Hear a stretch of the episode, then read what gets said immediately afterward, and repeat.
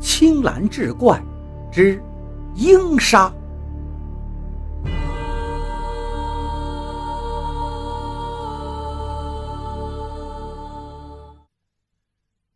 再说布图带着师傅那只白玉爪到北京参加赛鹰大会，凭着白玉爪浑身雪白、令人惊艳的外形和凶猛凌厉的捕杀绝技，果然是力压群英，一举夺魁。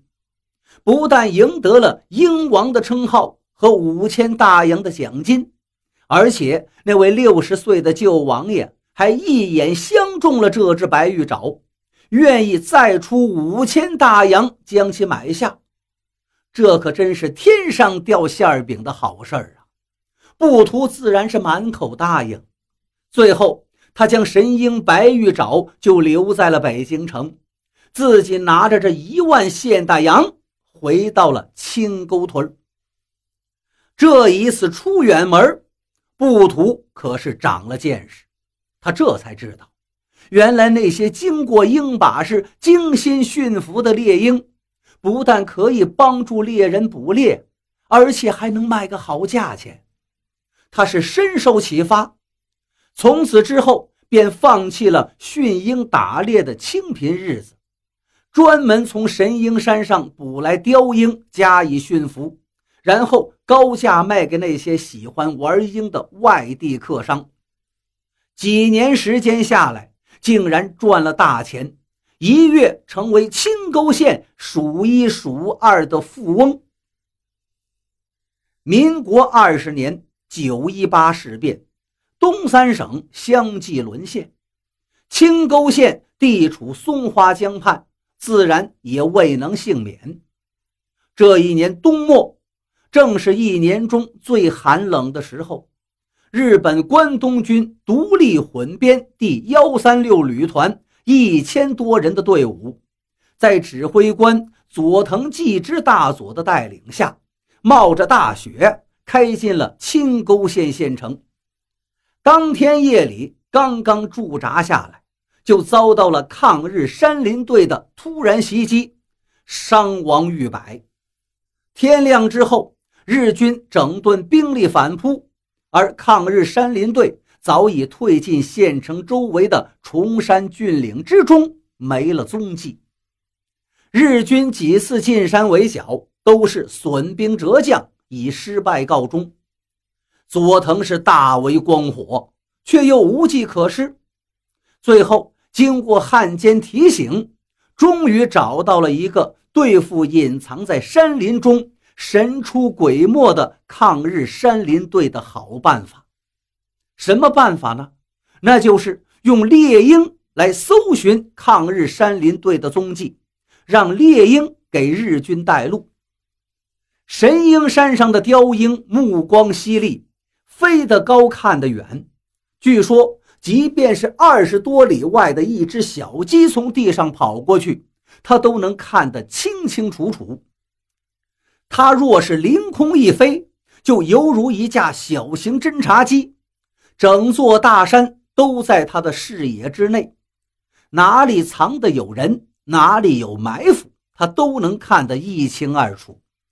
如果用猎鹰来为日军指路，那岂不是是日军平添了一双千里眼？于是佐藤立即派人找到了鹰王布图。让他马上驯服十只雕鹰，好为日军服务。布图一见日军肯出高价，自然乐意。只用一个多月的时间，就训出了十只猎鹰，交给了日军。有了猎鹰指路，日军真如有了千里眼一般。无论抗日山林队的队员藏得有多隐蔽，都很难逃过猎鹰的眼睛。几场恶仗打下来，抗日山林队损失惨重。这个事儿让抗日山林队的人十分恼火，几次派人暗杀助纣为虐的汉奸部徒，都因为他家附近总有猎鹰放哨而没有成功。后来布图更是得到了佐藤纪之的重用，当上了青沟县亲善维持会的会长，身边还多了几名跟班做保镖。要想铲除这个败类，就更难了。从这之后，布图更是一心一意地跟着佐藤对付抗日游击队，每年都要训练十几只猎鹰，供日军在深山里围剿抗日山林队指路所用。青沟县的乡亲们对布图是咬牙切齿，恨之入骨，却又无可奈何。又过了两年，由于手段狠辣，又肯投机钻营，再加上日军大佐佐藤纪之的扶持，布图竟然还当上了县警务处的处长。这虽然说当了官儿，可是仍改不了玩鹰斗鸟的习性，整天在肩膀头上架着雕鹰，腰里挂着盒子炮，跟在鬼子兵屁股后面晃荡来晃荡去。遇上看着不顺眼的人，一声呼哨，肩膀上的猎鹰就扑了过去，先啄双眼，再抓咽喉，好端端一条人命就这样断送在鹰爪之下。乡亲们对他是又恨又怕，背地里都叫他鹰犬处长。这一日，鹰犬处长正驾着鹰。神气活现的领着一队鬼子在大街上巡逻，走到一个十字路口时，突然从人群中跳出一个年轻人，手里拿着一把驳壳枪，啪的一声，举枪便朝布图射来。布图狡诈过人呢，一听到枪声，立即抱头趴倒在地，子弹从他头顶呼啸而过。正好打在他身后的一名鬼子兵身上，那名鬼子兵是应声栽倒。布图认出来，这开枪的年轻人是抗日山林队的游击队员，他急忙叫道：“他是抗日山林队的，快抓住他！”鬼子兵这才醒悟过来，一边叽里呱啦的怪叫着，一边放着枪朝那名游击队员围了过去。那名游击队员一见一击不中，而且失去了先机，不可久战，便连开两枪之后，将冲在最前面的两个鬼子撂倒，然后一甩头朝城门外跑去。鬼子们追到城外，眼见游击队员是越跑越快，很快就要钻进山林，再也追不到了，忙对着布图大喊道：“放鹰，放鹰！”布图这才想起来，肩膀头上的猎鹰呢？他一耸肩膀，指着那名游击队员的背影，喝了一声：“去！”猎鹰便冲天而起，朝那个人追去。那个游击队员听到半空中传来猎鹰那瘆人的怪叫，知道是布图放鹰追来了。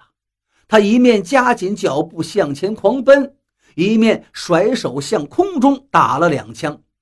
无奈鹰击长空是快如闪电呀，子弹根本就打不中，只是一瞬间的功夫，猎鹰就追到了他的头顶上方。眼睁睁这名年轻的游击队员就要命丧鹰爪之下，忽然从山下的路边闪出了一名衣衫褴褛的老者，用手攀着一根柳树枝条，朝他招手道：“快！”快往柳树底下跑！那游击队员怔了一下，立刻撒腿从老者搬弯的柳枝下跑过去，一头钻进了树林里。后面的猎鹰怪叫一声，扇动两翼，急速追到。当他距离那柳枝还剩一米多远时，那老者忽然一放手，被搬弯的柳条唰的一声，猛然就反弹回去。啪的一下，像一根鞭子似的，重重的打在那猎鹰身上。猎鹰遭到重击，顿时掉落在地，扑腾了几下就死了。布图从后面追上来，眼看自己的猎鹰惨死在柳条下，顿时火冒三丈。抬眼看那个老者，只见他一副乞丐模样。蓬头垢面，胡子拉碴，根本看不清相貌，不由怒道：“老家伙，你找死吗？你快赔我鹰来！”那老盖回头瞧了他一眼，见那游击队员早已跑进森林，不见踪影，这才微微一笑，道：“赔就赔。”只见他嘬嘴长哨一声，哨音未落，便见一只苍鹰忽然从半空云中飞落下来，落在老者的肩头。老者道：“我把这只鹰赔给你，如何？”不图一瞧，只见那只苍鹰个头矮小，身体精瘦，糙毛短嘴，一副孬样，差点没气晕过去。放屁！老子这只是神鹰山上的雕鹰，万里挑一的鹰王，你这叫什么东西啊？也配跟我的鹰比？那老盖笑道：“别人以貌取人，你却以貌取鹰，当真是可笑。你可别小瞧我这只鹰，它若是发起狠来，还真没有哪只鹰是它的对手。”你那些什么雕鹰就更不在话下了。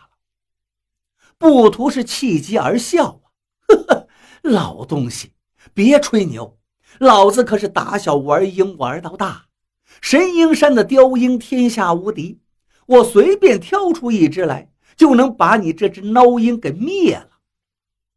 老盖眉头一挑，道：“哦，真有这么厉害吗？要不？”我们斗一场鹰，看看谁厉害，你敢吗？